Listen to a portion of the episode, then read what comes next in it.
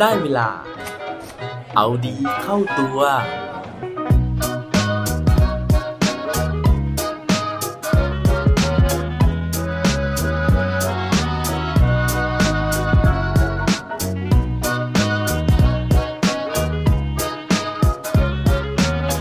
คุณคิดว่าคุณได้อะไรจากการไหว้พระบ้างไหมครับ สวัสดีครับ พบกับผมชัชวานแสงปรีดีกร และรายการเอาดีเข้าตัว รายการที่จะคอยมาหมั่นเติมวิตามินดีดด้วยเรื่องราวแล้วก็แรงบันดาลใจ เพื่อเพิ่มพลังและภูมิต้านทานในการใช้ชีวิตให้กับพวกเราในทุกๆวัน จากคำถามที่ผมถามไปตอนต้นนะฮะ ต้องบอกก่อนว่าไม่ได้มีเจตนาจะมาลบหลู่ศาสนานะครับ แต่ว่าแค่อยากจะชวนให้ทุกคนนะฮะที่ปกติเข้าวัดนะครับ ไม่ว่าจะไปฟังธรรมนะฮะหรือว่าแค่ไปกราบพระพุทธรูป หรือว่ากราบพระสงฆ์เฉยๆเนี่ยเคยตั้งคำถามไหมฮะว่า เวลาที่เราไหว้หรือว่าเรากราบพระพุทธรูปเนี่ยเราเคยสังเกตเห็นคำสอนนะฮะหรือว่าปริศนาธรรมอะไรบ้างจากพระพุทธรูปที่เรากราบไหว้อยู่ตรงหน้าบ้าง ถ้าเกิดใครเป็นเหมือนผมนะฮะที่ไม่เคยสังเกตมาก่อนเลยนะฮะวันนี้นะครับผมมีเรื่องราวที่น่าสนใจมาเล่าสู่กันฟัง ว่าพระพุทธรูปที่อยู่ตรงหน้าเรา กำลังสอนอะไรเรากันบ้าง ถ้าเกิดว่าพร้อมแล้วไปฟังพร้อมกันได้เลยครับ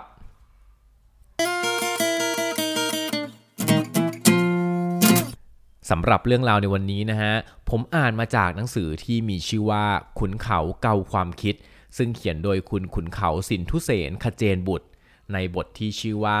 ธรรมะปริศนาจากพระพุทธรูป ซึ่งในบทนี้นะฮะคุณขุนเขาเนี่ยเขาก็เล่าถึงสิ่งที่ผมเกริ่นไปตอนต้นนั่นแหละนะครับว่า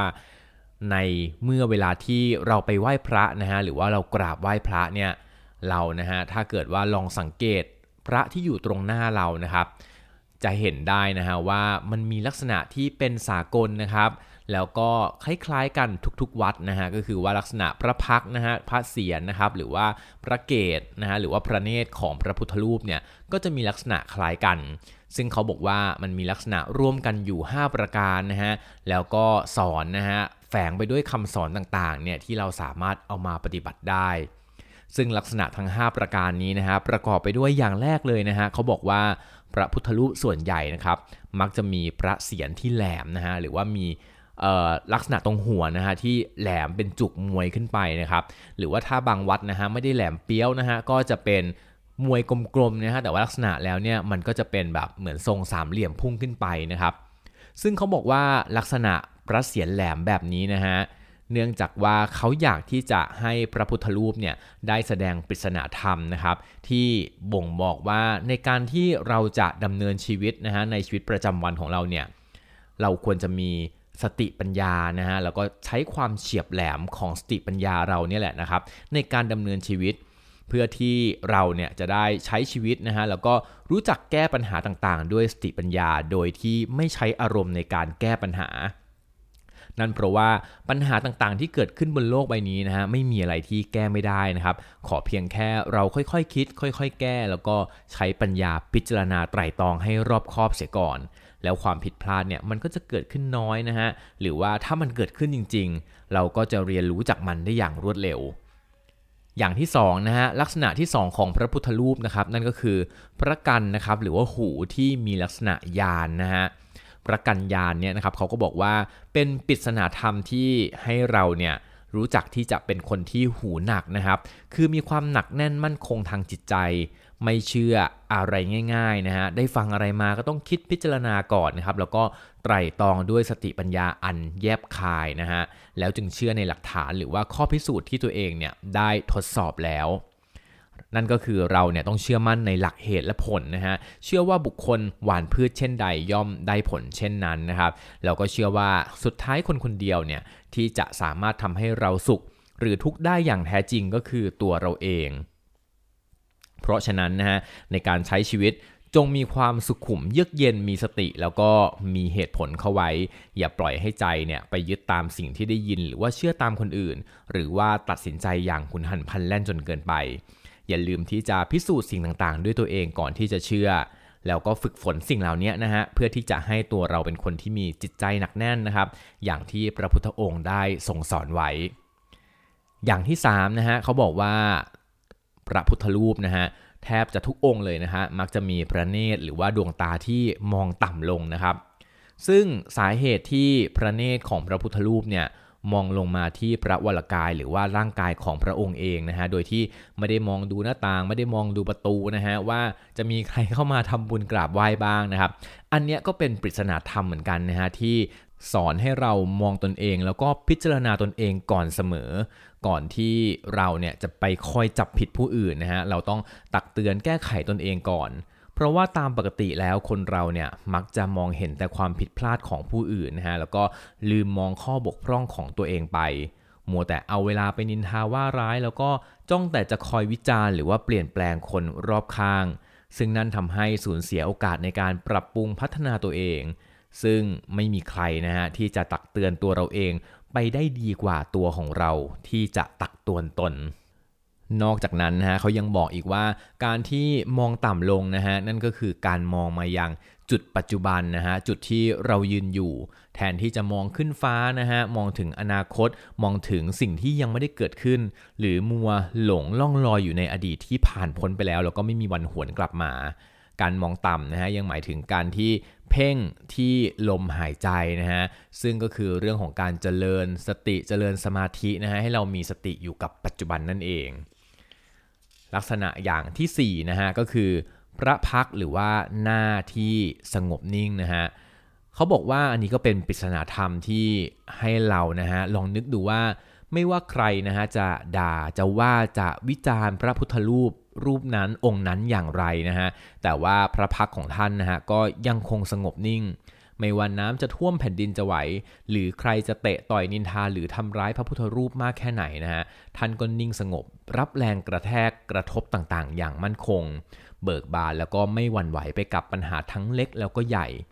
เหมือนกับในชีวิตของเรานะฮะ จริง ๆ แล้วไม่ใช่ว่าเราเนี่ยจะต้องยอมคนอื่นอยู่เสมอ แต่ว่าถ้าเกิดว่าเราสามารถฝึกรับแรงกระแทกกระทบทุกรูปแบบด้วยความสงบนิ่งได้นะฮะ เราก็จะสามารถตอบโต้อย่างสร้างสรรค์ แล้วก็ทรงพลังยิ่งกว่าเดิม สุดท้ายนะฮะลักษณะอย่างที่5นะครับนั่นก็คือ รอยยิ้มนะฮะของผู้ที่เข้าใจโลก หมายถึงว่าถ้าเกิดว่าเราเนี่ยเข้าไปดูพระพุทธรูปนะฮะจะเห็นเลยนะฮะว่าแทบจะทุกองค์เลยนะครับ จะมีพระพักที่ยิ้มนะฮะแล้วก็มีความอ่อนโยนนะฮะมีใบหน้าที่อ่อนโยน ซึ่งสิ่งนี้นะฮะก็เป็นปริศนาธรรมเหมือนกันที่เขาบอกว่าพระโอษฐ์หรือว่าปากที่ยิ้มแย้มอยู่เสมอเนี่ยเป็นสัญลักษณ์ของผู้ที่รักสรรพสิ่ง รักโลกแล้วก็เข้าใจความจริงของโลกนะฮะความจริงของโลกที่ว่าเนี่ยก็คือว่าโลกนี้ไม่มีอะไรแน่นอนนะฮะ โลกนี้ไม่มีอะไรที่คงทนถาวร และสุดท้ายก็คือโลกนี้เนี่ยไม่มีอะไรที่เป็นของเราอย่างแท้จริง ทุกสิ่งย่อมเกิดขึ้นตั้งอยู่แล้วก็ดับไปเป็นธรรมดา นอกจากนั้นความสุขแล้วก็ความทุกข์เนี่ยมันยังเป็นของคู่กันเสมอ เพราะฉะนั้นผู้ที่เข้าใจความจริงนะฮะก็จะสามารถสงบนิ่งอยู่ได้ในธรรมชาติของสรรพสิ่งนี้นะฮะไม่วิ่งตามกระแสโลกจนเหนื่อย แล้วเราก็จะสามารถใช้ชีวิตได้อย่างเบิกบานใจท่ามกลาง ทุกพายุนะฮะทุกปัญหาที่โหมกระหน่ำมา เพราะว่าเราเนี่ยเข้าใจในทุกสรรพสิ่งอย่างที่บอกไป นอกจากนั้นนะฮะรอยยิ้มของพระพุทธรูปเขาบอกว่ายังเป็นรอยยิ้มของผู้ที่ถ่อมตนนะฮะแต่ในขณะเดียวกันเนี่ยก็เข้าใจความยิ่งใหญ่แล้วก็คุณค่าของความเป็นมนุษย์รู้ว่าแม้ตัวเองจะเป็นเพียงเศษผงฝุ่นทุลีในจักรวาลนะแต่ว่าก็เป็นเศษผงทุลีที่สามารถเข้าใจความจริงของจักรวาลได้ จึงเป็นทั้งสิ่งที่พิเศษแล้วก็ไม่พิเศษในเวลาเดียวกัน นั่นก็เป็นเรื่องราวนะฮะจากพระพุทธรูปนะฮะเป็นเรื่องเล่าจากพระประธานที่อยู่ในอุโบสถนะฮะที่เราเนี่ยปกติแล้วไปกราบไปไหว้นะครับ แต่เราอาจจะไม่เคยสังเกตเห็นมาก่อนนะฮะว่าพระพักนะฮะหรือว่าพระเศียรของพระพุทธรูปเหล่านี้นะครับกำลังบอกนะฮะกำลังสอนปริศนาธรรมอะไรบางอย่างให้กับเรา เพราะฉะนั้นนะฮะวันนี้หรือว่าในวันข้างหน้านะฮะถ้าเกิดว่าเราได้มีโอกาสเข้าไปในวัดนะครับ ลองเพ่งลองพิจารณานะฮะว่าพระพักของพระพุทธรูปเป็นเหมือนอย่างที่ผมนะฮะหรือว่าคุณขุนเขาเนี่ยเขาเล่าให้ฟังหรือเปล่า และเรานะฮะพร้อมที่จะรับปริศนาธรรมเหล่านี้นะฮะมาปรับใช้กับชีวิตของเรามากน้อยแค่ไหน แต่ผมว่าถ้าเป็นไปได้นะฮะก็สามารถที่จะปรับมาใช้ทั้งหมดทั้ง 5 ข้อได้เลยนะฮะเพราะว่าก็เป็นมงคลกับชีวิตของเรา หวังว่าทุกคนนะฮะจะสามารถยิ้มรับนะฮะแล้วก็สามารถที่จะมีสติปัญญาในการแก้ไขปัญหาต่างๆ อย่างที่พระพุทธรูปกำลังให้โอวาสอนเราอยู่ทุกๆวันครับและปิดท้ายวันนี้ด้วยโคดดีโคดโดน ซึ่งเป็นพุทธศาสนสุภาษิตที่ว่า อัตนาโจทยัตตานัง ซึ่งแปลเป็นกรอนได้ว่า จงเตือนตนของตนให้พ้นผิด ตนเตือนจิตตนได้ใครจะเหมือน ตนเตือนตนไม่ได้ใครจะเตือน ตนแชร์เชือนรีบเตือนตนให้พ้นภัย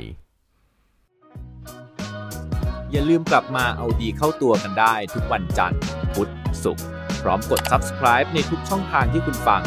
รวมถึงกดไลค์ กดแชร์เพื่อแบ่งปันเรื่องราวดีๆ ให้กับเพื่อนๆของคุณผ่านทุกช่องทางโซเชียลมีเดีย สุดท้ายนี้ขอให้วันนี้เป็นวันดีๆ ของพวกเราทุกคน สวัสดีครับ